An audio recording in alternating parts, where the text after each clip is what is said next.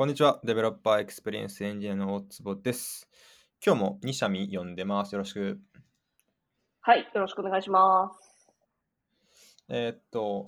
2回前かな、えーににしゃみに来てもらって、デザインマネージャー変わったけどどうっていうか、デザインのマネジメントのシステム変わったけどどうっていう話をいろいろ聞いていって、まあその後に、まあ、デザイナーから見たエンジニアのありがたいムーブ、まあ、こんなエンジニアだったら嬉しいなっていうリソースを教えてほしいっていう話をするつもりだったんだけど、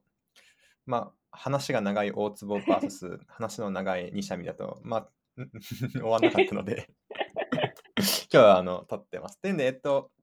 一応流れとしては、えっと、その前のエピソード聞いてもらったら、えっと、つかめるんですけど、それは、えっと、概要欄に貼ってます。えっと、ただ、えっと、前回のエピソードと一応今回あの独立した話なので、それ聞いてないよって方でも全然この後聞いてもらって大丈夫です。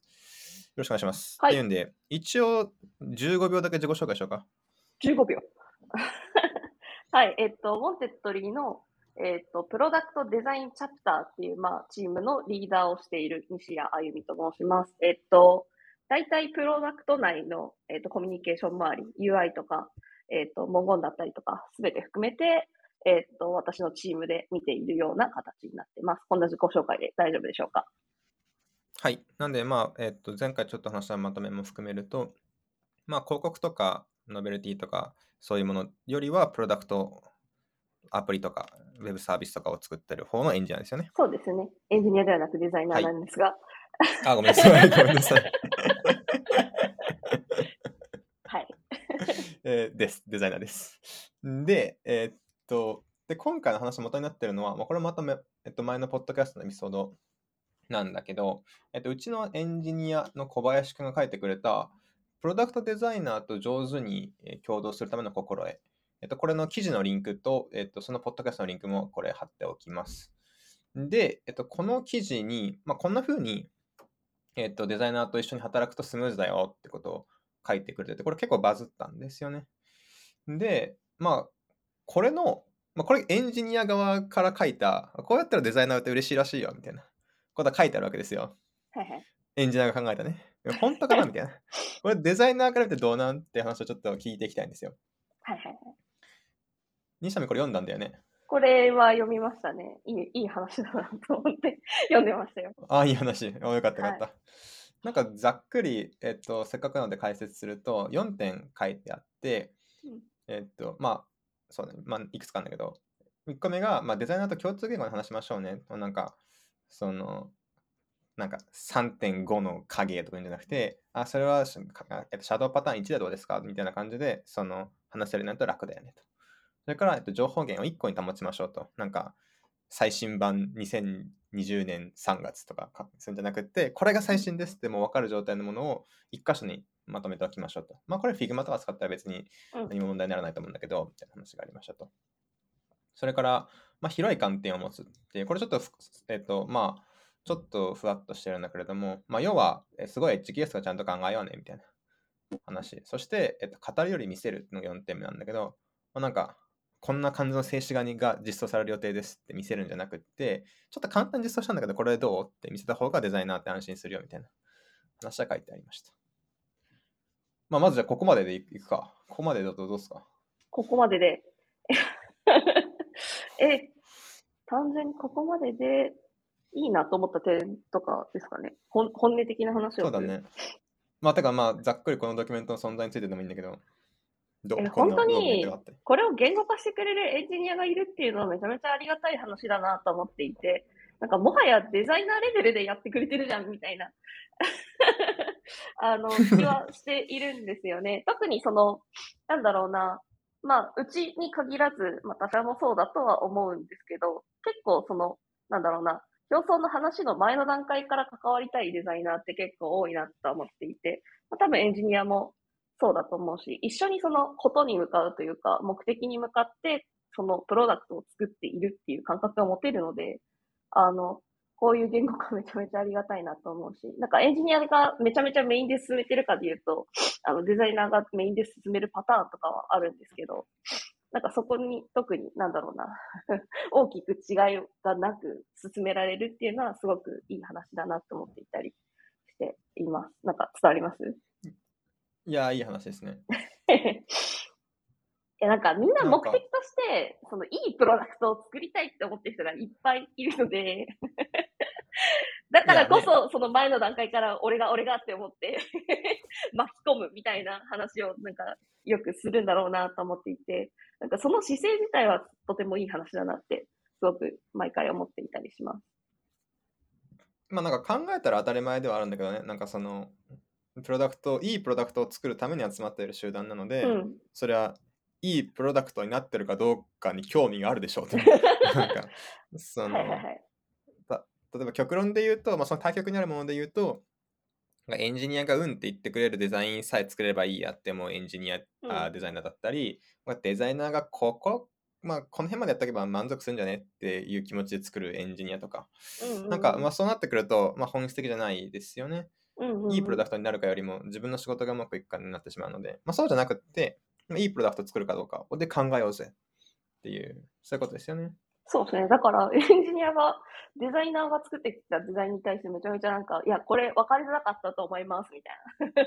フィードバックとか普通にしてくるので、おおみたいな。いいね。じゃあ、議論しようじゃないか、みたいなので、デザイナーもなんか、いろいろ、なんだろう、パターン作ったりとかすることもあったりするんですけど、まあ実際そういう、なんだろうな、かなり本質的な会話を一緒にできるっていうのは、個人的にはめちゃめちゃいい環境だなって思っているので、はい。はい。了解です。ちょっとそこの、なんか、ふまあ、どうやってフィードバックしていくかみたいな、どうやってデザイナーとコミュニケーション取っていくかって話もうんうんこの後したいんだけど、その前にこのドキュメント、えっと、この小林が書いてくれたドキュメントの後半部分をさらっとおさらいすると、はいはい。巻き込めって書いてあるのよ、要するに。デザイナーを巻き込めって書いてあって、うん。で、なんか、まあ、早くから巻き込めよってことをひたすら丁寧に書いてあるだけみたいな章があるんだけど、これ、うんまずここから行きたいんだよね。なんかさ、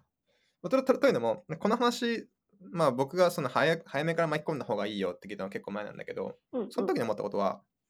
え、でもデザイナーって忙しいじゃないですかみたいな。なんか、例えば、そのまあ、僕だったらこのポッドキャストやってるわけだけど、うんなんか、ね、ウォンテッドリーのエンジニアリングをもっといろんな人に知ってほしいんですよって思った時に、なんでポッドキャストやってややろうと思ってるんですよねぐらいまで決めた方が、なんかじゃあポッドキャストのジャケットくれ作ってくれますかとか、で聞きやすいじゃん。うんうんなんか、本当に早めから巻き込むとさ、っていうんで、何やったらいいと思いますかね？え、ポッドキャストですかね ?YouTube ですかね？それともなんかブログいっぱい書きますか？そこから相談すんの？みたいな。うんって思っちゃうんだよね。なんか、なんか、オーダーとしてポッドこういうポッドキャストを作るんで、ジャケット作ってくださいの方が、え、楽じゃない？みたいなことも思うんですよ。はいはいはい。これについてちょっとあの、ちょっと、と思ってしまう人にはどう考えたいいのかちょっと教えてほしい。あの、いや、なんか自分たちがちゃちゃ入れたいっていう言い方すごい良くないんですけど、まあ、デザイナーもいいものとかことを作りたいので、あの、そもそもなぜやるかっていうところに入っていきたい人っていうのは、まあエンジニアもそうだと思うんですけど、多いと思っていて、そこの合意を取りたいから早く巻き込みたいみたいな。まあだし、デザイナーも巻き込んでほしいって思っているっていうなんか感覚が自分にはあるなと思ってます。うんうんうんうん。まあ、だから、まあ、やっぱそっちの方が大変になるっちゃ大変にもちろんなるんだけど、うん。なんかやっぱ納得した上で確かにこのソリューションがいいよね。なんでそのソリューションのためのいいデザインを作りたいっていう風な、まあ、納得っていうのがすごく大事っていうことだよね。ですです。なんかその問題の設定みたいなのを一緒にしたいっていう気持ちはあるのかなって思ったりします。まあ、その意思決定は一旦関わらずも、こういう発散をしたいっていう気持ちはあったりするのかなって思ったりはしますね。うんうんうんうん。やっぱりその、この方法がベストかだろうかっていうことに確信が持てない状態で、まあ、うんクリエイティブな仕事をするって、まあ、結構、まあ、知的リソースの損失の部分があるよねっていう話まあなんですかね。かそのユーザー側からの視点から見て、あの課題を解決するっていうことのプロフェッショナルだと思っているので、デザイナーって、まあ特にプロダクトデザイナーの話ですけど、まあなんかその観点で、なんかより早く巻き込むことで、ユーザーに対して、まあ、適切なソリューションだったり、まあ体験設計みたいなのの引き出しが多い人を呼ぶっていうのは、確かに正しいことなんじゃないかなって自分は思ったりしています。うんうんうんうん。まあ、あとはなんか単純に、き、うん、はいはい、ごめんなさい。あの、単純に先に聞きますよ。はい。すごい最悪なパターンを考えると、もう、最初から正しい問題設定されてなくて、そのユーザーの課題は解決できなくて、で、もう時間がなくてこれしかやれないみたいな 状態はデザイナー的には避けたいと思ってるし、まあ多分エンジニアもいいものを作りたいって思ってる以上避けたいと思っているので、っていう意味で、なんか結構 早めに巻き込んだ方がいいと思ってる人が多いんじゃないかなって思ったりはしますが、どう思います？なるほどね。いやー、確かにね。だからその、2ヶ月間ぐらい準備してきて、よし、これで 完璧にいけるわって誰かが思って、なんでこの画面作ってって言われて、え、うんその画面作るより、こういう通知を送るようにした方が絶対ユーザーは嬉しいと思うのに、みたいな。あそう。ああ、そっか、みたいな。まあでも、ここまで来ちゃったしね、みたいまあですね。あだからこの画面を、作りましょうか、みたいな。そう、特にまあ、その、うーんと、ユーザーの課題を解決できなかったとか、もっといいソリューションがあったみたいなのを避けたいみたいなので、巻き込みたいっていうのは、なんか欲求としてはあるんじゃないかなと思ったりはしてます。はいはいはいはいはい。なので、まあ、もちろんいいデザイン作りたいわけだけど、まあ、よりいい問題に対して、うん。いい正解を与えるいいデザインを作りたいから、ですね。まあ、その、大前提が間違ってないかはすごい気になるところだよね。あと単純にその表層のデザインをするっていう時も、その問題だったりとか、あとはそのどういう問題からどういう課題化をされていて、で、その解決可能な課題に対してどうユーザーに見せるべきかっていうのを考えるとは思っているので、表層のデザインをするときも。よりその UI 側のデザインするときとか、まああとはインタラクションのデザインとかもそうだと思うんですけど、っていうところで、あの、入っておくと、あの、プロダクトに対してというか、その課題に対しての理解があの深いので、表層もあのクオリティが上がるみたいな話はあると思ってます。なんかそっか、ここまではそのデザイナーの納得みたいな話だけしちゃったけど、その、まあ、実際に深く問題を理解した後の方が結果的にいいデザインを作れるから、まあ、そういう意味では早くから関わった方が良いってことだよね。まあ、それもあるなとは思ってますね。うんうんうんうん。なるほどね。なんか、まあ、さっき、まあ、子供っぽく言うと、まあ、ちゃちゃ入れたいみたいな話ちょっと してたけど、はいまあなんか、この、なんだろうね、すべてトップダウンで降りてきたらやっぱ疲れるじゃんねっていう話はあると思うんだよね。はいはいはいなんか、明日から会社の方針変わったから、これでよろしくってペラって紙1枚渡されるよりも、うん。なんか、まあ、こ会社で今こういう方針進めたいから、こういう風なポリシーに変えようと思うんだけど、どう思う？ってワンオンワンで聞かれて、まあ、僕はこう思いますねって言われて、そっかそっか、なるほどねなるほどね、ありがとうって。でそれを踏まえた上で、あのこういう風に決定したので、これでお願いできるかなって言われたら、なるほど、なるほど、わかりました。じゃあその方針でいきますね。うんうんうん、納得しやすいよねっていう。だから結構なんかマネジメントでも同じような話。まあ、つまり人間と人間が一緒にコミュニケーションするおことにおいては、まあ、結構普遍的な話かもねってうんうんうん思ったな。なんか、だからちゃんと問題と課題っていうのを自分ごと化して、あの、それに真面目になんか取り組めるというか いや、あの、やっていきを持って取り組めるっていう話だとは思うので、うんうん。なんか、そうだよね。えたださちょっとうん、うんうんうん。今ふと思やっぱりちょっと思ったんだけど、さっきポッドキャストの例でさ、なんか、ちょっと、でも早く、こんな早くから言ったら、なんか、ちょっとデザイナー迷惑かもなって思う人の気持ち？ののを完全に払拭するには、なんか、早く巻き込む方が嬉しいことが多いっての分かったんだけど、うんうんうん言うてそっから聞かれてもって思うことはあるでしょって思うんだけど、なんかそれはどうなんでしょうね？なんかそっから聞かれてもって思ったら、それをちゃんと答えればいい話だと思ってて、あの、ななんだろう。もうちょっと煮詰めてきてほしいよってここと。ここが分かんないから、この辺で煮詰めてくると、より良いソリューションが出せると思うよっていう打ち返しができるんですよ。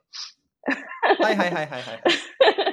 ただ、それをあの言わずにあのずっと進めちゃって、で、その、なんだろう、もう後が引けないみたいな。巻き込みが遅かったってなると手遅れになるみたいなのは、できるだけ避けたいですよねっていう話はあるかもしれない。まあなんかその、はいはいはい。意思決定は早くなるが、みたいな話なのかもしれない。うんうん、なるほどね。あの、ごめん、そこからはできないから、まあ、だから、早すぎた場合は、うん今じゃないわ、ごめんって言えるんだけど、遅かった場合は、もう手遅れになっちゃうっていうね。っていうので、もしなんか相談したいとかう、んデザイナーが入った方がいいみたいな、なんか気持ちがあるんであれば、早めに相談した方がいいと思う。その上で何がその進められないのかっていうのをちゃんと言語化して、トライにしていくっていうのが、まあなんでもそうだとは思うんですけど、なんか大事だなとは思ったりしますね。うん、じゃあとりあえず迷ったらまあこんな問題があってこんな解決したいからこんなデザインが欲しいなって気がするなって思ったらうん。それがのその叩き案で一旦持ってってみてうんうん、それでまあちょっとここは違うと思うなってディスカッションしたりあごめんもうちょっとここら辺詳細詰めてくれないと我々も考えづらいからここからかんここまでやってきてくれるかなって宿題を出してもらえるかもしれないし、うんうんうんまあとりあえずちゃんと考えた上でばとりあえずスッと持ってけばっていうねうん、近くのデザイナーに相談してみるとかっていうのはかなりあどっちかのデザイナーへはいいいんじゃないかなと思ったりします。うちのあの、はいはいプロダクトデザインチームの人々はそういうのあの答えるの得意っていうか、好きな人が多いので。はいはい。なるほど、なるほど。まあ、じゃあ巻き込みの話で言うと、まあ、基本的にはデザイナーはまあ早く関わりたい。早くから関わりたい人だし その大前提は間違えてほしくないからと。だし、まあ、実際、まあ、早く聞きに行きすぎることでデメリットってあんまないよねっていう。うん、今は早すぎるって言われたら、じゃあ待ちますとか、もう少し考えてきますっていうだけだし、そうですね。なんか、まあでも遅かったらどうしようもないから。っていう感じか。ただ、え、じゃあもう何でもひひたすら早い方がいいんですかね、じゃあ。ただ、ちょっと悩ましい話もあって。あの、あの、なんて言えばいいんですかね、そのコンセンサスを取るというか、合意形成を、こう、まあ、デザイナーに限らずだとは思うんですけど、する人が増えれば増えるほど、まあ、なんだろう、その意思決定にかかる時間が遅くなるみたいな話はあると思っていて、まあね。そう、そこはなんか、ある程度、割とトップダウンで決めちゃうみたいなのは、ありだとは思いつつ、なんか難しいなって思ったりは、最近、あの、デザインリーダーになってから思ったりしてますね。まあ、意思決定のやっぱ速度で言うと誰か一人が決めてわーって推し進めるのがそうですね。一番うん。早いは早いもんね。なんか、その、巻き込んでみんなで納得するみたいな話に対して、まあ、その自分ごと化するはそうなんだけど、なんかその自分ごと化させるためにかける時間って結構、あの、時間かかるよねっていう話で、なんか伝わります、いや、わかりますわ。いや、えーこれ、じゃあどうしたらいいの？いや、なんかもうこれ永遠の課題だなとは思うんですけど、うん。巻き込んでほしいもそうだけど、なんかその、なんだろう、デザインの人がこう言ってるからっていう、そのなんだろう、意思決定にこう、なんていうのかな、ボトルネック、意思決定のボトルネックになるのは良くないなって思ったりはしてます。だからどこにこう自分たちはどう責任を置くのかっていう話は、事前にその、まあ、トップダウンなのかわかんないですけど、明確にしておくっていうのが大事なのかなって思ったりもしますね。こういう体制で進めるとするならば。うんうんうん。まあ、極論、関係し得る人を全員会議に呼んでたら、あそう。ね、最初の、最初のき、なんか、ちょっと、ちょっと、なんか、ブレインストーミングしてみようかっていう段階で50人ミーティングいるんですけど、みたいなことになっちゃうからね。だからまあちゃんとデザイナーはここまでは口出すけど、ここからの意思決定はやらない方がいいと思うとか、まあ自分たちの意見を尊重して、まあなんかエンジニアにも同じことが言えると思うので、なるほどね。だからまあ、まあ、できる限り関わった方がいいって部分はありつつ、まあ、ここは関わらずに、まあ、専門の人に任せようっていうふうに引くっていうところも、まあ、一つ大事なスキルになってくるっていう話ですかね。うん、なんかそんな気はしています。最近の話ですけど、うんうんうんうん。はい。あんまり、まあただ、と、とりあえずは巻き込んでみるってのはまあね、まあまあ大事だと思いますよ。最初はいいんじゃないかなっていう。うん、まあそれこそさっき言ったその巻き込みが早かったらリジェクトできるからうん、なんかその巻き込みが多すぎるなって思ったらあこれとこれとこれは考えてきてやってきてねっていううん。話ができるわけだし、まああとはそれをまあデザイナー側からも、あのエンジニア側からも、まあ、型化していくっていうのもできるといいなって思ってたりします。まあなんかそれの、あの、かなりいい、そのきっかけになったのかなって思ったりしてます。えーっと、今回の、なんだっけ、この タイトルを毎回忘れ、エンジニアリングハンドブックに小林さんが寄稿してくれた、プロダクトデザイナーと上手に共同するための心得っていうのの中に結構そのどういうふうにやるんだっけみたいな話とかも、あの、入っていると思うので、そこがうまく言語化されたっていう意味ではかなりいいあの記事だったんじゃないかなって思ったりはしてますね。はいはいはいはい。なんか、ちょっとこれ違う話をふと思ったんだけど、はいなんか誰かに何かを依頼しなきゃいけないことあるじゃん。はいはいはい。なんか、じゃあちょっとこの部分、2社目からコメントしといてみたいな。例えばね。わかんないけど。でそういうのがあるときに、なんかまあ、why と what ってあるわけですよ。うんあの、ちょっとデザイナーの視点も欲しいから、なんかデザイナーの目から見て変なことがないかってことを確認したいんだよね。だから2社目ここを目を通してコメントしてくれますか？みたいな。この why と what に分かれるんだけど、まあこれでさ、なんか、どっちもあるじゃん。結論として何をしてほしいのか早く言ってくれって思うこともあるし、なんかななんでそれをしてほしいのか分かんねえって思うこともあるし、このバランスって一生難しいよねって思うんだよね。わかる。なんか結論として2社目はさ、なんかそういう背景とかいいから、あとりあえずこのデザインが好きか嫌いかだけ言えばよかったのねみたいな。そんだけかよみたいなあ感じであればさ、ーはいはいはい。例えばね。純粋にデザイナー、なんか、そうそうそう。ななんかその、私の回答になるかわかんないんですけど、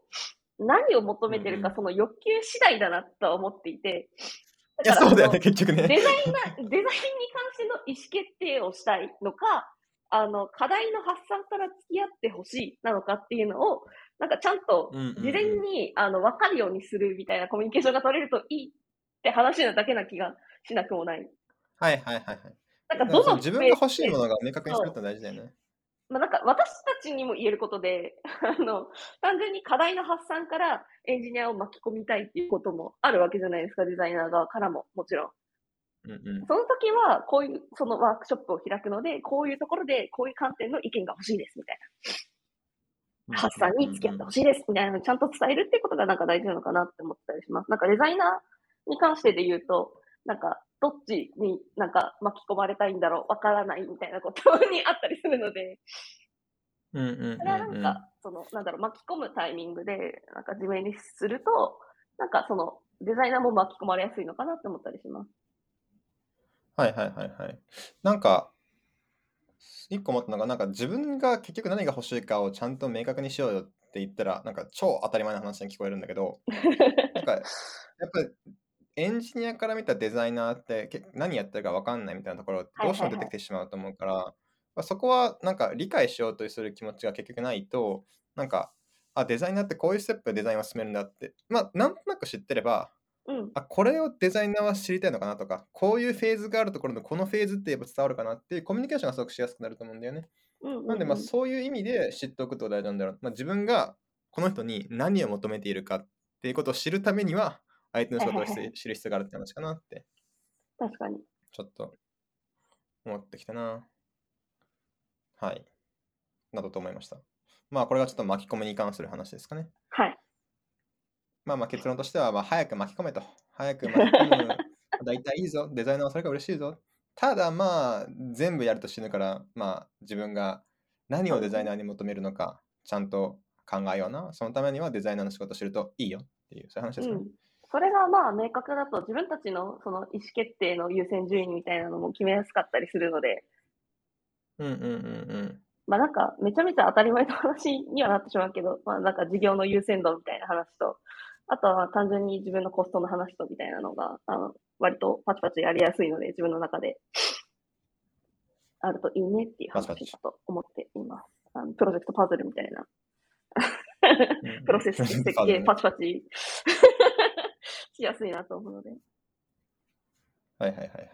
了解です。はい。というのが、はい、巻き込みでした。はい。でですね、まあ、まあ、巻き込みっていうのが一つ、この小林さんが書いてくれたデザイナーと、えーと、ううまく仕事をしていくための心得に書いてあるやつなんだけど、なんか他のことで言うと、まあ、さっきちょっと後で話すよって言ったけど、フィードバックの話あるよね。なんか。デザイナー、まあ、デザインチェックっていうのかななんかデザイナーが今回はこういう画面にしようと思うんだけどどうだろうって言ってそれをみんなで叩き合うっていう話うんうんうんあるけど、あれす難しいじゃん。なんかで小林くんもいろいろ書いてくれてるんだけどなんかいやだだってさ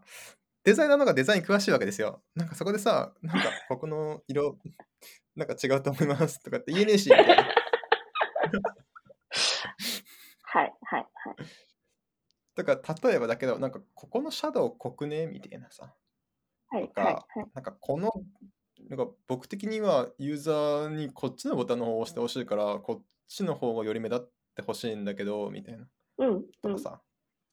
なんかそういう、でも、でもデザイナーがすごく真剣に考えて、考え抜いた結果のこれだから、まあ、俺がここできても、いや、そっからかよって思われるかな、みたいな不安ってやっぱあるわけよ。うん、うん、うん、うん、うん。はい、はい、はい。そういう不安を持ってるエンジニアに対して、ちょっと、一言お願いします。えー、なんかその、何個かに分けられるんじゃないかなって、今の話を聞いていては思っていて、まあ、単純にその、なんだろうな、アウトプットに対して、まあ、例えばインタラクションないし、自分これ解決すると思ったのになんか解決してると思ってないみたいな話とか、例えばなんかここクリックできるように見えないんだけど大丈夫なのかなみたいな不安感みたいなのがあったりとか、もしくはなんかここ色本当に合ってるんだっけとか、なんかレイアウトこれで本当に大丈夫なんだっけみたいな、なんか割とそのミクロなデザインの、なんだろう、パラメーターの話と、なんか大きく2種類あるなと思っていて、前者、えっと、本当にこれが解決してるんだっけって話は、デザイナーも不安なので、どんどん話してほしいなって思ってたりします。なんか自分たちの作ってるデザイン自体も、この課題を解決するために、こういうふうにやればいいんじゃないかっていうのの仮説でしかないと思っていて、まあ、自分たちの持っている引き出しの中で、まあ、うまくこう、組み上げた、えーっと、まあ、ソリューションの一つだと思っていて、それに対してフィードバックをもらうこと自体は、デザイナーは良しとしていると思っています。まあ、みんないいものを作りたいって思っているっていうところになんかつながるのかなとは思うんですけど、なんかどんどなんフィードバック、はいはいは。はいいはいはい。フィードバックをもらって、まあ、そのブラッシュアップしていくみたいな、あの、話ができるといいかなって思ったりしてます。で、マクロの話も聞いたらいいと思います。あの、マママクロっていうのが、だからちょっと、その、ユーザーの課題が解決できてるかっていう、ちょっと抽象的な方の話だよね。えと、抽象的、かなり具体だと思うんですけど、あの、例えばこのデザインのフォントサイズって合ってるんだっけ？みたいな話とか。それがミクロの話？そでそうだね、そうだね。なんかミクロの話ってのが、その、まあ CSS で考えるのはレイヤーと言ったらいいうの。ああ、そう、そうですね。その幅がどうとか色がどうとか影がどうとかっていう、まあより、まあ、テクニカルな目になってくるところで。で、マクロの方がより大きいところで、なんかこの機能を使うところでユーザーの課題解解決しないんじゃないかみたいなそういう。例えば、えっと、マクロな方、そのミクロな方に関しては、まあイメイメージできるわけよ。なんか、ここって、まあ極論言うと、このボタン青じゃなくて赤じゃないみたいな話でしょ？それはなんか、まあ、わかるんだけど、なんかマクロの方ちょっとイメージを、イメージしにくいのでちょっと教えてほしくて、うんうんうん、はい。例えば具体例で考えたんだけど、なんかユーザーがなんかメモ書いてるときにセーブボタンを押さずに、なんかブイブラウザ閉じちゃってデータが消えるって言言ってんだよねみたいな。はい例えば課題がありますと。うん。そこに対して、めっちゃわかりやすいセーブボタン作ったよってデザイナーが出してきたときに、いや、なんかオートセーブ機能をつけて、このこういう感じのバナー出してあげる方が良いんじゃない？みたいな、そういううん。大枠の話みたいなのが、例えばマクロ。おー、なるほど。こんなイメージ。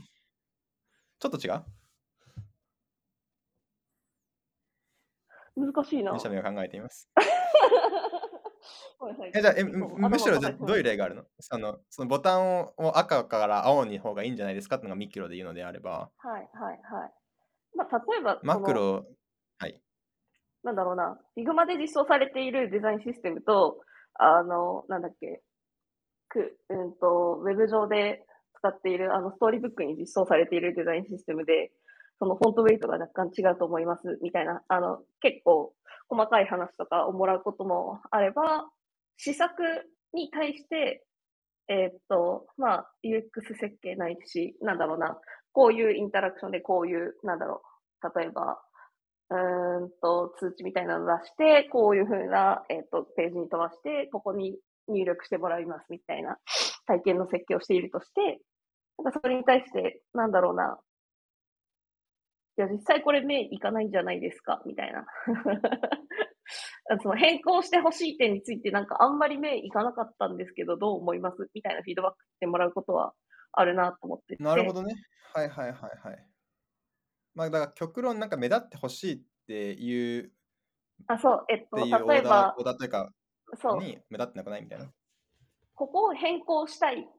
させたいとか、例えばあったとして、このパラメーターをユーザーに変更させてもらった方が、ユーザーはこういう利点があるみたいな、あと、施策があったとして、まあ、そのうちで、えー、っと、そのパラメータを変更するとへあと幸せになることに気づけてないとか、そもそもそのパラメータのあと変更できる UI に目がいかないみたいな 観点とかあると思ってて、ソリューションに対して。なるほどね。うん。あなんか問題があって、例えばユーザーがあるコードを起こしてくれないですと。で、そこで、なんかいいろんな、なんかその自動セーブにするとか、なんかセーブボタンにつけるとかっていうのが、まあ、まあ、もっと上のレイヤーにあって、あそうで、そこで、いや、じゃあ目立たせるっていうソリューションを取ることにしましたって言った中で、そうそう。いや、目立ってなくないとか、逆にこれううざすぎるんだけど、これみたいな。とか、ですですですですです。とかっていうのは、が、まあ、マクロに入ってきて、で、さらにその中で、えっと、目立たれるにしても赤じゃなくて青じゃね？みたいな、はいそういうめっちゃ細かい話、まあ、みたいみたいなな段階があるなんか、ウェブのセマンティック的にこれ正しくなくないですか？みたいな話とかも。はいはいはい、全然なんかしたらいいと思ってる。なんか、それで言うと、デザイナーの方もめちゃめちゃなんかデザイナーってめっちゃバンドだと思われがちなんですけど、実はそうでもないこともあったりするので、わかる、バンドだと思ってるわ。関しては、めちゃめちゃ、いや、実はあんまり知らなくてごめんなさいってこともなくはないので、その辺に関してはどんどん突っ込んでいったらいいと思ってますけどね。バンドでありたいとも思うけど。よくまあもう、なんか、この画面デザイン変えてリニューアルしますみたいな。え、もうかっこいいしよくね？とか思ってた。新しいの出てきたああ、こっちの方が絶対いいわみたいな。まあだから、ある程度クオリティはあるけど、もっとブラッシュアップするみたいな観点で、まあ、どんどんフィードバックはしたらいいとは思ってますよ。なるほどね。デザイナーは万能だと思ってたから、じゃあ、万能じゃないということを覚えるってことですね。いや、なんか、それちょっと、なんか、ムッとする。ごめんよ。オッケーオッケー。なるほど、ね。じゃあ、デザイのデザイナーの方がうまそうって思っちゃうんだけども、まあ、デザイナーも不安なことがあるから、思ったらとりあえず聞いてみたらいいんだよねっていう。って思います。あとは単純にそのさっきのオートセーブの話とかは、単純にその、うんうん、その話が出てる時点でプロジェクトとしてもっと前段階で話しとけよって私は今思ったので。あだからこれこそもっと早くから巻き込んどけ だと思いますけどね。まあなんか、例えばデザイナーはそういうソリューションを取れることに気づいてないパターンっていうのもあると思ってて、技術的制約とかっていうのに気づいてないとか。そうだよね。技術的にそのオートセオとかが可能なのかって、うん、デザイナーはパッと言われてもわかんないもんね。単純になんか予見として、なんかそのコミュニケーション不足だったんだろうなっていうのはあって、そのソリューションに対して。はい、まあ、そうなったっていう過程で話してますけど。だとするならば、その時点でもうちょっとコミュニケーションを取るべきだったっていう話になるのかなと思ったりしてます。はいはいはいはい。まあ、じゃあ、まあ、きちんと、まあ、今回のプロジェクトにおける、まあ、スコープっていうのがあって、うん、まあ、そこで解決しようとしてる課題を、まあ、うまく解決できてるかっていう、まあ、マクロな視点と、うん、いや、これちょっと変だよとか、これ多分実装難しいよみたいなミクロの部分っていうのも、まあ、結構指摘してほしいし、まあ、さっきの、まあ、ウェブのセマンティック的にどうのって話だったけど、うん、まあ、エンジニアの方が明らかに専門性を持ってるところに関してはね、うん、エンジニアからすごく積極的にフィードバックした方が良いだろうし、だからデザイナーもやっぱデザインチェックで持ってくるとちょっと不安なんですよね。まあ、不安なところもある、正直。なんかすべての例えばエラーパターンとか、多分網羅できないだろうし、あの、例えばその0、1、インフィニティみたいなあるじゃないですか。あの、このデータがめちゃめちゃいっぱい入ってた時どうなるのかみたいな話とか、頭から完全に抜けてることもあるので、基本的にはその辺なんか考慮して、その UI デザイン設計したいなと思いつつ、完全に漏れてる時とかもね、あるから、そういうのをこう見過ごさずに、こう、フィードバックしてもらえると嬉しいって話は、まあ、あったりするかなとは思ったりしますね。なるほど、なるほど。まあ、やってみないと分かんないってことかもあるけど。まあ、そういう目線でいろいろ見たらいいんだろうなということは思ったんだけど、うん、やっぱまだ不安だなって思ったんだけど、なんでかなって考えたら、やっぱデザイン知識やっぱないから、なんか、ここ、なんか国内とか思った時にさ、まあでもデザイナーはやっぱいろいろ考えてこここうしてるんだろうなとかさ。やっぱなんだかんだ詳しいデザイン知識を持っていないから自分が理解できていないだけかなみたいなっていうのやっぱ怖いわけですよ。それもなんか自分がその、なんだろう、理解できてないっていうことをちゃんと相手に伝えて解決するっていうのがいいんじゃないかなって思ったりはしますけどね、自分的には。なんか別に専門性がある、ないに関して、まあだからデザイナーも多分説明できるとは思うので、なぜこうなっているのかとか、まあ説明できないはいにせよ。もうちょっとその、なんだろう、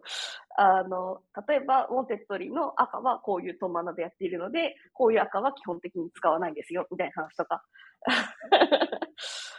なんか、そう、ちゃんとトーンマナーで合ってる。合ってます。例えば、その、なんだろうな、エラーの赤、もうちょっと黒くした方が、みたいな話とか、わかんないけど、あったとして、うんうん。その、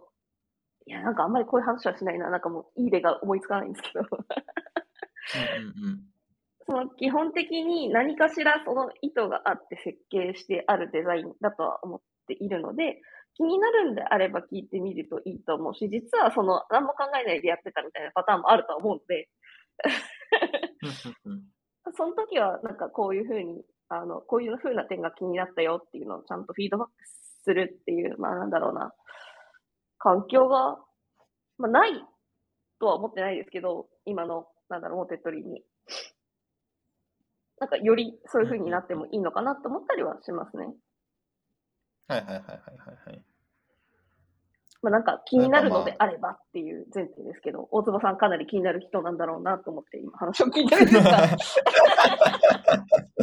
気になったのでこれよく考えてこれ多分そうだよな。多分こっちの方がいやそうだと思うんだよな。って思ってからうん、口に出すわ。まあこのポッドキャスト聞いてる人本当かよって思ったかもしれないけど。あのそう。ですいい話だと思うんですけどね。私とか聞まあねいてなんか答えてしまうので、そういう話って。でもなんかそういうなんかまあデザイナーの言語化を助けるみたいなこともまあもちろんあるだろうから、うん思ったことはとりあえず聞いてみればいいんだろうなって思うんだよね。それはそうかなと思いますね。なんかまあやっぱり、まあ、同じプロダクトを作るチームメンバーという部分さえまあちゃんと合意できていれば、まあ自分がプロダクトのことを考えた上でこうじゃなんじゃないかと思ったんだけどっていう前提さえあれば多そうかな分どんな質。問もいいんだと思うんだよね。なんか目的としてやっぱりそのいいプロダクトを作れないし、まあ仕事で心躍るためのプロダクトを作るっていうのが、まあ原点としてあると思っているので、そこからそのブレないようにっ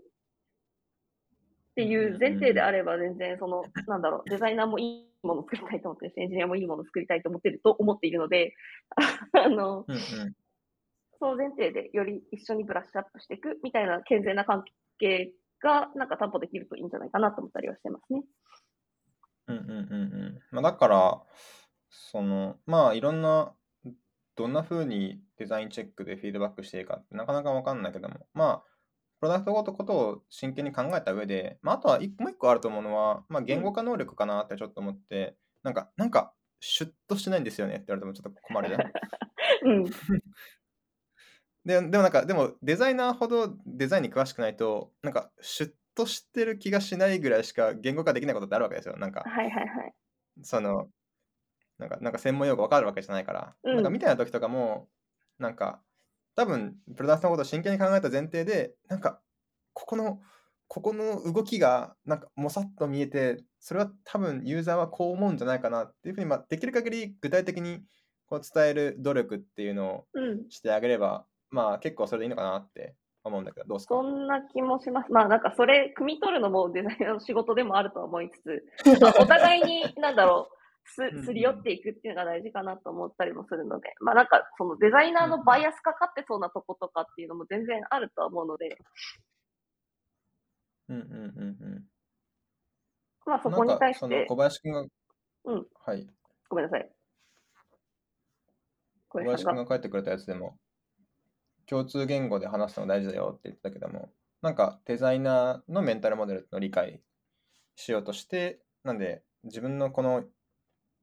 ちょっともやっとする感覚はこうやって言ったら伝わるかなっていうのを、まあ、考えて努力するってことはやっぱすごく大事なんだろうなって思うよね。そうですね。なんか、まあ、デザイナーが、なんか、逆に言うと、エンジニアリングの、なんか、どういうふうに、あの、なんだろうな、考えて、どういう、そのプロダクトで、どういう構造で、ななんだろう、どういうパターンを考えてみたいなのをこう、一通り知ってるとやりやすいっていうのと同じで、エンジニアもデザイナーのどういうフローでデザインしていてとか、どういうふうにユーザーのこと考えていてみたいなのを知ると、そのお互いに、まあ、その良いプロダクトを作るっていう方向になんか走りやすいんじゃないかなって思ったりはなんかしてますね。なんか伝わります？うんうんうんうん。いや、わかります。どう言語化していくかわかんないから伝わりますしか言えないけど。お互いに専門性は持ってるんだけど、お互いにやってることを知ってるからこそ、なんかこう、言えることとかっていうのも増えるよねっていう話だとは思いますけどね。うんうんうんうんうんうん。はい。じゃあ、じゃあここま、ここのまとめとしては、まあ、フィードバック怖いんだけど、どうしたらいいって話は、まあ、デザイナーも不安だし、思ったことを、まあ、デザイナーをリなんかリスペクトした上で、まあ、プロダクトのことを真剣に考えて、まあ、頑張って具体的にうん。話そうとする努力さえあれば、なんか詳しいデザイン知識とかは、まあ、なくていい。まあ、むしろね、まあ、デザイン知識がない人から見たらこれ変に見えるってこともまあ逆にあるだろうから、うん。なんか、まあ、エンジニアのことでもありました。なんかエンジニアから見たら、ああ、この画面こうなっちゃうよね、わかるわーって思うけど、そうじゃない人からすると、なんか、うん。なんでこんななってるんって思うことって、まあ、たまにあったりするからね。そういうこともあるだろうし、まあ、なんで、まあ、プロダクトのことを真剣に考える一つのチームとして、まあ、頑張って言語化していけば、ちょっと OK です。そうですね。デザイナーとしては、その怖いみたいな感情を取りに行きたいなっていう気持ちはありますが、はいはいはいはい。すぐの怖いみたいな、なんかその、なんだろう、精神的な、あの、壁みたいなのは取っ払った方がいいと思ってるので、なんかややっぱなんか自分が努力でなんか獲得できない能力を持ってるの結構見えちゃうんだよね、デザイナーって。そうかもしれない。まあ、センスみたいな言葉で片付けられちゃうやつだけど、もちろんそのデザイナーもいろいろこの論理的にこう考えてて、その、なんだろう、いろんなものを取り入れて、しまあ、引き出し増やしてってやってると思うんだけど、やっぱどどっかで、なんか、センスっていう、俺には獲得できないものを持ってる気がする感がやっぱああるんだよね。まあ、多少なりともあるのかもしれないが、とはいえ、まあなんかそのすり寄るっていうなんか努力はすべきだと思っているので、っていう感じかな。正しい。はい、ザス。はい。っていう感じで、まあ、ここまで巻き込みが、えっと、嬉しいよねって話と、まあ、フィードバック、うん。まあ、いろんな、まあ、フィードバックの、まあ、心構えみたいな話してきたんだけど、なんか他にどうだろう？なんかこのドキュメントの内容に関わらず、なんか、こういうことやってくれるとデザイナーとしては嬉しいんだよねっていう話ってなんかあったりする？あの、特にうちのエンジニアにありがたいなって思ってるところで言うと、そのデザイナーと一緒に働きやすい環境を作るのに、めちゃめちゃ努力を惜しまないんですよね、エンジニアって。おお、それ話ですねは本当にいい話だなと思ってて、まあ、デザイナーもできるだけエンジニアにすり寄りたいみたいな気持ちはあって、なんかその、なんだろう、デザインパターン作るときもどういう状態なのか分かりやすく命名するみたいな話とかは、デザイナーからもやった方がいいと思ったりするんですけど、とはいえ、エンジニアは本当に、いや、天才だなと思うことをいっぱいやってくれるので、なんか具体的に言うと、なんだろうな、そのプロトタイピングないし、そのテスト環境っていうの、その、なんだろうな、プロトタイプみたいなのめちゃめちゃ早く作れるように、大坪さんしてくれたじゃないですか。ああ、言ってくれます、それ。ありがとうございます。あれは実際にそのプロダクトの改善を回すっていう観点でも、かなり、あの、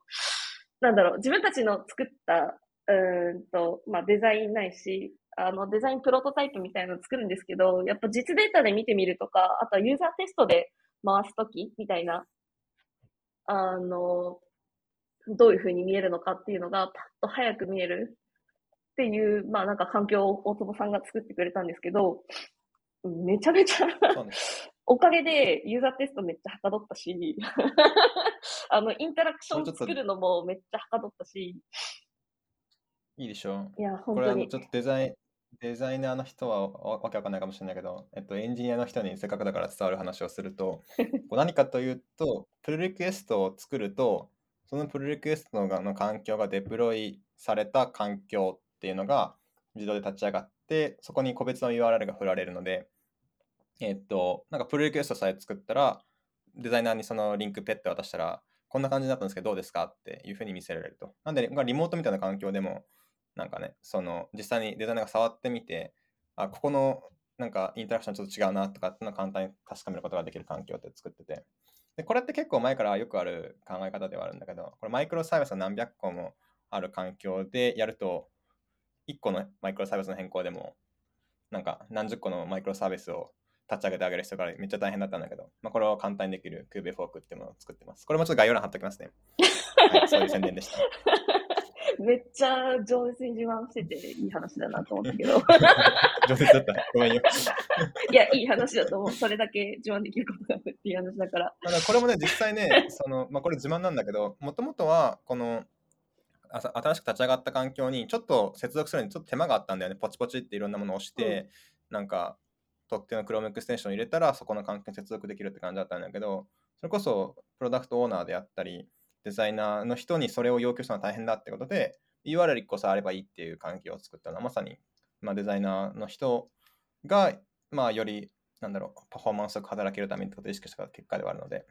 まあそういう意味では一個のいい example ですね。いや、本当にあれで実際に、あの、この前私めちゃめちゃ助かった事例があって、そう、インタラクションの設計みたいな、なんだろう、そのマイクロインタラクション？アニメーションをめっちゃ細かく作り込んだ、まあ、ことがありまして、その必要があってやったんですけど、あの、エンジニアと隣に座って、そこそう、そうじゃないみたいなのを自分の手元で実装してもらって環境を確認するみたいな のができてめちゃめちゃ助かったです。ありがとうございます。みたいなよかったよかった。まあ、それだけじゃなくて、まあ、単純にそのデザインシステムの実装みたいな話も、なんかその、ちゃんと意図を汲み取って、ちゃんと、なんだろうな、デザインシステムの設計意図みたいなのをきちんと汲み取って設計したいので、あの、バックログ積んで一緒にやりましょうっていう、なんかプロジェクトがサブで走ってたり、まあ、そのさっき挙げてくれた小林さんとやってたりするんですけど、なんかそういうプロジェクトが進められるまあなんかデザイナーからももっとその爆速でプロダクト開発できるようにしたいっていう気持ちがあったのと、まあ単純にその意図通りの実装になっているみたいな世界観をきちんと目指すっていうところでプロジェクトを立ち上げて一緒にやってくれるみたいなところは本当にありがたいなって思うところはありますかね。あと単純にそそうのですよね。あの、さっきのドキュメントの話もそうなんですけど、うんと、デザイナーを巻き込むって最初からちゃんと言ってくれるみたいなところがもうすでになんか一緒に働きやすい環境をなんか整えようとしてくれているっていうところかなと思ったりするので、っていうのでめちゃめちゃ助かってますっていう感じですね。まあ実装面からも、なんかプロジェクトとしてもっていう。うんうんうんうん。やっぱりエンジニアって自分の知ってる世界で都合の良いものっていうのを考えたくなっちゃうところあると思うんだけど、また 通知になったわ。通知 N 回連続になってんだけど、ごめんなさい。えっと、なんかエンジニアってやっぱ自分の世界で都合のいいものって考えたくなっちゃうということってあると思うんだけど、うん。まあデザインシステムについては一つ補足しておくと、なんか、いわゆる UI コンポーネント群ではないんですよね。コンテンツのデザインシステムって。うんではなくて、えっと、まあ、デザイナーのメンタルモデルを、にアクセスできるようにするインターフェースであって、まあ、それが Figma の実装と、まあ、React の実装っていうのがあって、まあ、デザイナーがこういうメンタルモデルでこの画面を作ってるなっていうのをそのまま、えっと、 React でも表現できるっていうライブラリなんで、まあ、デザイナーが何を考えてデザインしてるかってことを理解することすごく大事なんですよね。なんで、まあ、そういうことを頑張ったりしています。それで名前もでもめっちゃ気使うもんね。そうですね。めちゃめちゃ、なんかたまに巻き込まれますからね。これの命名どうしようみたいな。だからデザイナーがよ呼んでる名前のを名前、うん。そのリアクトコンポーネントの名前にしたいので、まあ、きちんとデザイナーと、これの時は何て呼んでるのとか、これは何て呼んでるのって、すごいインタビューして回ることが大事みたいな話がありますね。なんか単純にデザインシステムの話だけじゃなくても、意外とこれの場合なんて呼んでますみたいなのとか、まあ、単純に。なんか UI 的にはこういう要素で考えてるんだけど、ネーミングどうしましょうみたいな 相談しに行ったりとか することもあったりするので、なんかそういう環境いいなと思っていつも仕事してます。なんかそれ系で言うと、板って何って話があるんだよね。いた。この話するとまた伸びるけど大丈夫です。いや、ちょっとやめとこう。あの、まあ、板って言われる概念があって、なんかその概念って、この部分は板なの？これは板なの？とか、これは板じゃないです、これは板ですみたいな。結構、その、ちゃんと考えないと分かんないんですよね。まあ、板、まあ、面ぐらいの意味なんだけど、なんか、あ、これは板ですねって、ちゃんと、まあ、ウォンテッドの中では板っていうキーワードに意味があるってことを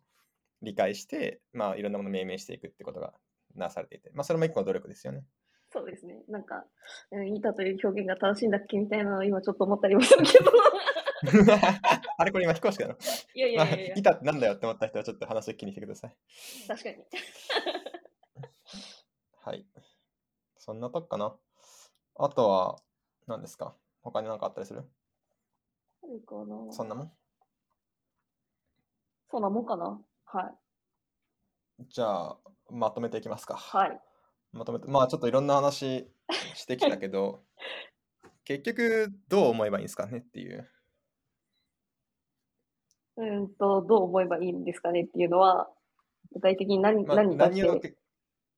あその結局まあここ1時間ぐらい話してきたわけだけど、はいはいはい、その結局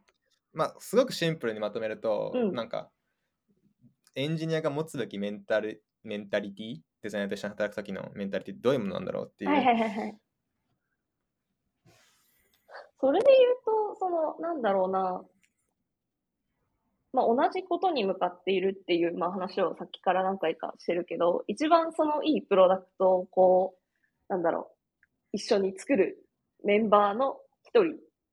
であるっていうなんか認識がいいんじゃないかなと思っていて、まあなんか一概にその得意なことというか、スキル面でデザイナーとかエンジニアとかっていう名前はついてるけど、同じその、なんだろう、いいプロダクトを作るための、ために向かっている、なんだろう、メンバーとして、なんだろうな、扱ってもらう、扱ってもらう、うん、接してもらえるといいのかなって思ってたりはしますね。で、まあ、その、はいはいはいはい。デザイナーとかエンジニアとかって結局はそのスキル面で、そのどこになんか責任を持っているとか、まあ単純にどこが得意かっていう違いでしかないとは思っているので、一旦その同じプロダクトを作っているメンバーとして認識してもらって、その上で得意な領域はデザインですと思ってるぐらいのがいいんじゃないかなと思ったりします。なんか、あんまり大きくそのデザイナー、エンジニアみたいなので役割を分けるというよりは、同じものを作っているメンバーで、特にこの人はデザインをしますみたいな。くらいのなんか感覚がいいんじゃないかなと思ったりしますが、大坪さんはどう思います？いや、その通りだなと思いますね。だからた、例えば、そのポロッと、例えば、これじゃあデザイナーにお願いしようかとかいや、お願いじゃなくて、一緒に作ってるんですって言われることって社内でよくあって、まあ、そのメンタリティだよねって思ってて、だからそのお願いするとか、デザイナーに言われたから実装するとか、そういう、なんか、上下関係みたいなものではなくって、うん、まあそれこそバックエンドエンジニアとそのフロントエンドエンジニアが一緒に働くときみたいになんか別にフロントエンドエンジニアってバックエンドエンジニアからこのフロントエンド作ってって言われたから作ってるわけじゃないし、うん、逆にフロントエンドエンジニアからこの API 作ってって言われたからバックエンドエンジニアが作ってるわけじゃないしまあたまたま違う専門性があってで一つの問題を解決しようとしてる集団。まあだからそうだよね。なんかデザイナーって名前やめた方がいいんじゃない？これなんかさ、でエンジニアって名前もやめてさ、なんか、なんだろう、インプリメンテーションデベロッパーとか、なんか、デザインデベロッパーみたいな。わかんないなんかそっちの方になんか語語が寄るのはちょっとなんかムッとするところあるかもしれないけど。そっか。でもまあなんか、まあなんかプロダクト、プロダクトを作ってる人たちの中で、なんか、そのね、ちょっと専門性が違う。まあそうですね。なんかそのプロダクト開発の中にいるメンバーとして扱うっていうのが正しいのかな。うんうん、なんか大きく、この人こいつ考えてること違うからって思うのはなんかちょっと違うなと思っていて、同じことに向かっている、まあ、メンバーであって、そのうちでなんかその専門性はデザインに持っていますみたいなメンタリティがなんか一緒に協業してて、なんかやりやすいんじゃないかなとは思ったりしてますね。なんか本質的な課題解決ができるっていう意味では。はいはいはいはいはい。まあそうしたらね、まあなんかそう思ってくると結構やっぱここまで来て話してきた話は結構当たり前に感じるよね。なんか早めになんかこんな機能作ろうと思ってるんだよねって、まあフロントエンドエンジニア言っとくだろうし、うん。なんか、はいできました、今から実装して、え、いいきなりって、まあなかなかエンジニアにはしないムーブだし、それから、その一緒に機能を作ってる時に、フロントエンドエンジニアが作った機能に対して、バックエンドエンジニアが、いや、これってこうやって困んないとかって絶対言ったりすると思うし、うんうんまあ、そこで、なんか、いや、職種違えからなとかって思わないもんね。うん。なんか、それぐらいのテンションで、まあ、デザイナーと接するときもいるべきなんだろうなと思いました。そうですね。まあなんかこ、場合によるっていうパターンもあるとは思うんですが、そまあねのプロダクトを作ってるっていう、まあメンバーの一人としてはそういうふうになんか扱うっていうか、一緒の関係値で入れるといいのかなと思ったりしてますし、まあそういう意味では、まあなんかめちゃめちゃ結論に戻ると、この記事めっちゃ良かったですっていう話ですね。ありがとうございます。はい。小林君に伝えておきます。本当に。はい。じゃあ、ぜひ、この記事もぜひ皆さん読んでください。そんなとこですかね、今日は。はい。はい。じゃあ、今日は2社見2回目読んで、まあ、デザイナーから見たありがたいエンジニアムーブについていろいろ聞いてきました。これからも良いプロダクトを作っていきましょう。ありがとうございました。はい。ありがとうございました。